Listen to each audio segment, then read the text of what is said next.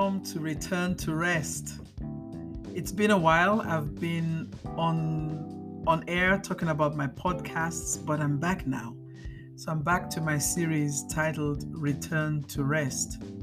I advertised that today we're going to talk about, we're going to start a four part series looking at twins in the Bible. And you may think of twins as being identical, fraternal, two boys, uh, two girls, or a girl and a boy. But let, let me first define what twin uh, tw- twins are. And the and the dictionary says that they are two offsprings produced by the same pregnancy.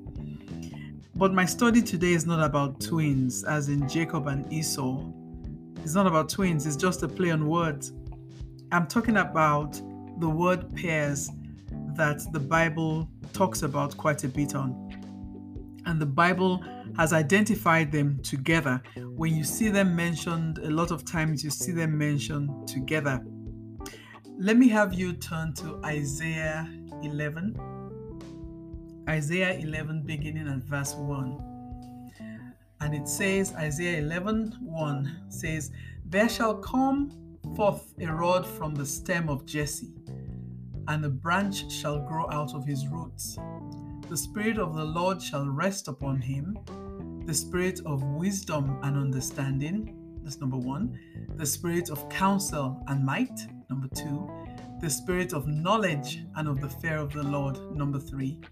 His delight is in the Lord, and he shall not judge by the sight of his eyes, nor decide by the hearing of his ears. Let me read you those three pairs as we found in Isaiah. Isaiah said, Wisdom and understanding, counsel and might, knowledge and of the fear of the Lord. I have one more pair I'm going to talk about, and that's in Psalm 23. So I'm going to have you turn to Psalm 23. We're going to look at verse 6, the very last verse of Psalm 23.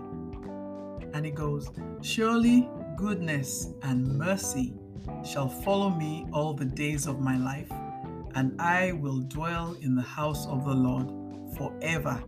So these are my four twins. I have goodness and mercy, wisdom and understanding, counsel and might, knowledge, and of the fear of the Lord. Today, I'm going to talk about goodness and mercy. Do you remember the adage that goes, good, better, best? Never let it rest till the good is better and the better best.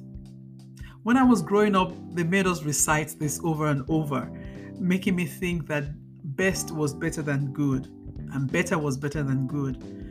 But when I became a Christian and I read in the Bible that God is good, God is good, it made me start to rethink that adage and it made me start to reprocess the word good. To realize that if God can be described as being good, the creator of the universe, the one who declares the end from the beginning, the all consuming fire, the balm of Gilead, the bright and morning star, the ancient of days, is described as, described as being good. I believe good is better than better and better than best. I, be, I believe good is the the most you can achieve. Good is good because God is good. So, if we look at the origin of good, it's derived from an Old English version that is considered as God with a small g. God is a small g.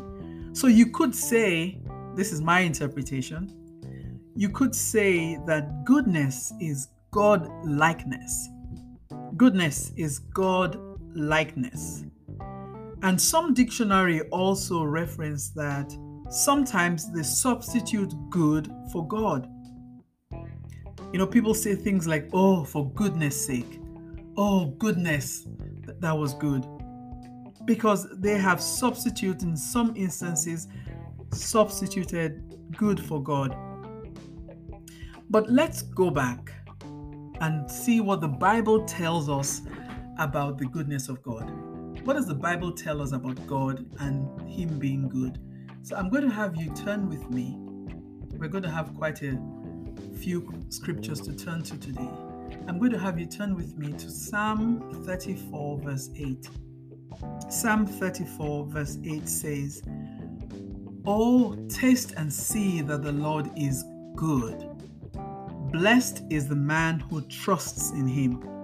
Oh, taste and see that the Lord is good, and blessed is the man who trusts in him.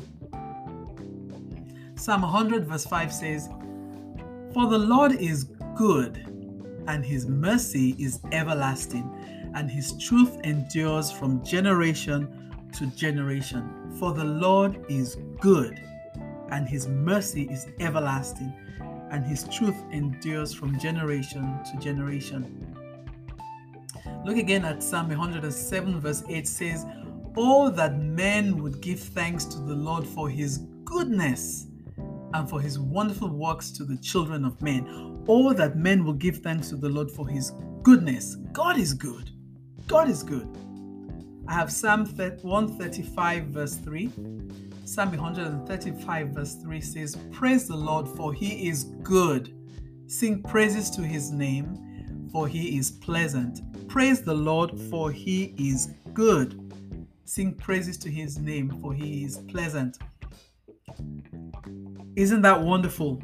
God is good. So, the next time you think about good, I want you to think about God because He is good.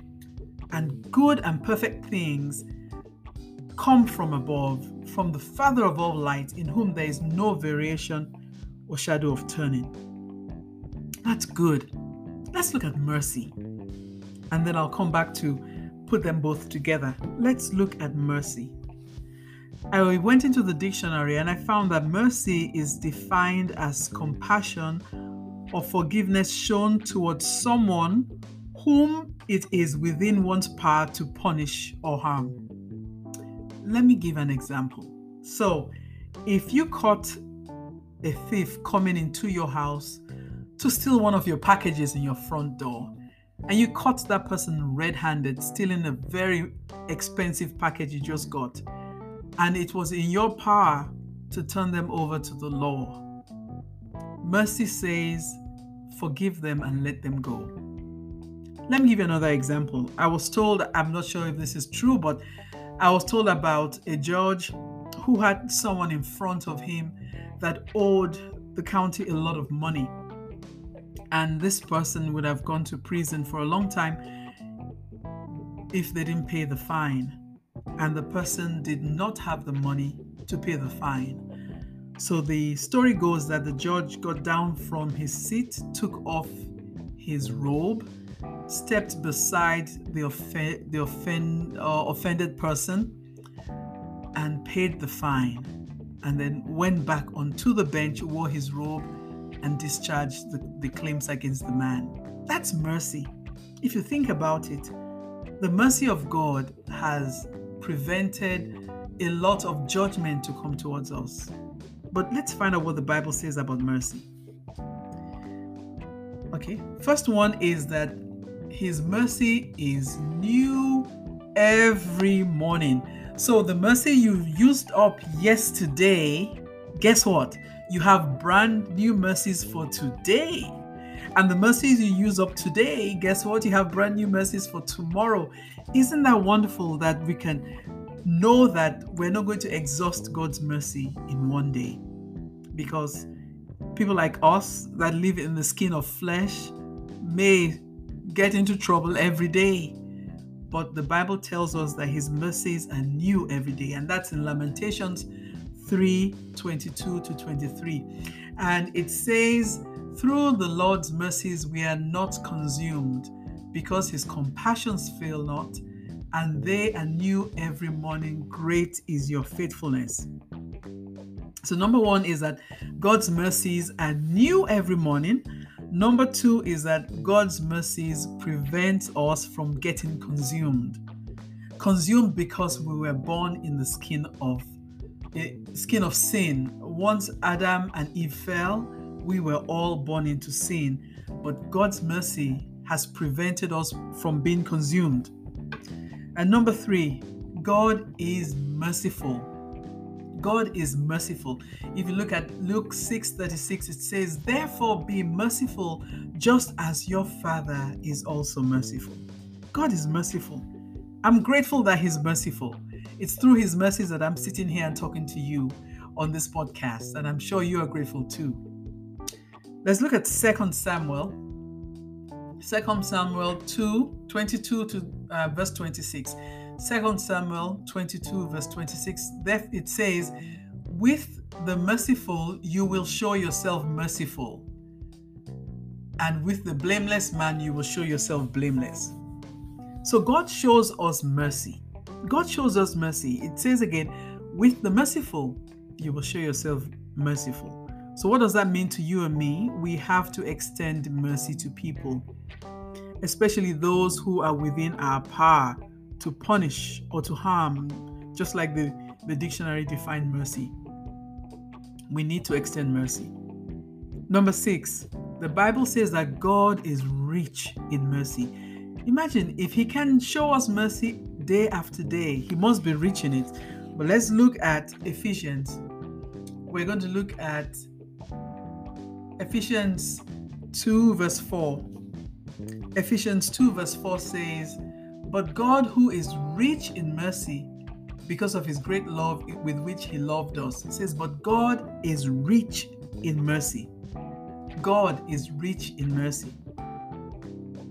And again, it says, Through God's mercy, he allows the sun to rise. Imagine if you were in charge of sunrise and sunset. Well, that okay, let's say if you were in charge of rain and your neighbor offended you, real big time, whatever he did to offend you, but your neighbor offended you, and you decide decided that hmm, I'm not going to let the rain fall on you. Oh, better still, if you were driving to work and someone cut you off, and you had the power within you to move their car or suspend their car in air, wouldn't you just suspend them in air and keep them there until you come back from work because you're annoyed? Can you imagine if God did the same thing with us that we annoyed him one day, when he just zapped us away? No, that's not what he that's not what the Bible says. It says in Luke 1, verse 78.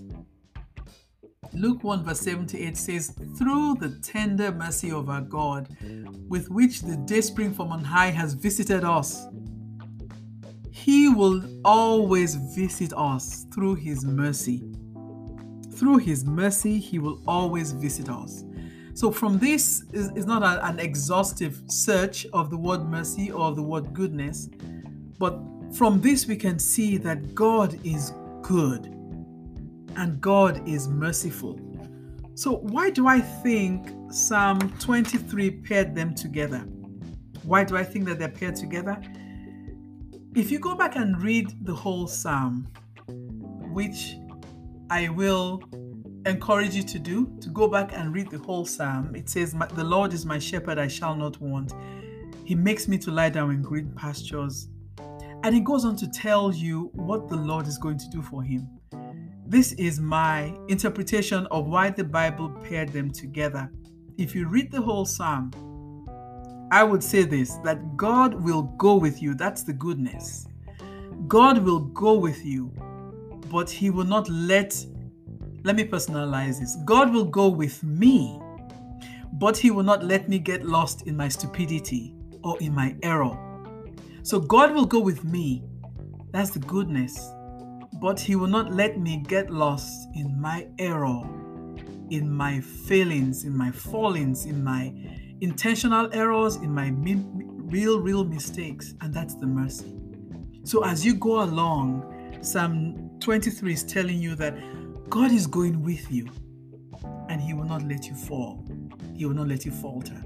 He will not let you stumble, even if you intentionally did it. Now, isn't that amazing?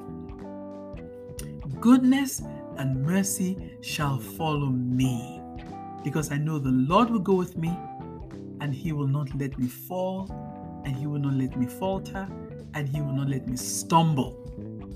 That is amazing.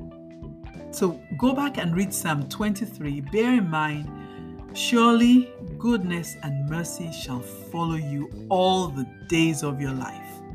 And I want you to rejoice in it because God is will go with you and he will not let you make stupid mistakes. Isn't that wonderful? Join me again next week. We're going to look at another twin, another pair from the Bible. Have a blessed day.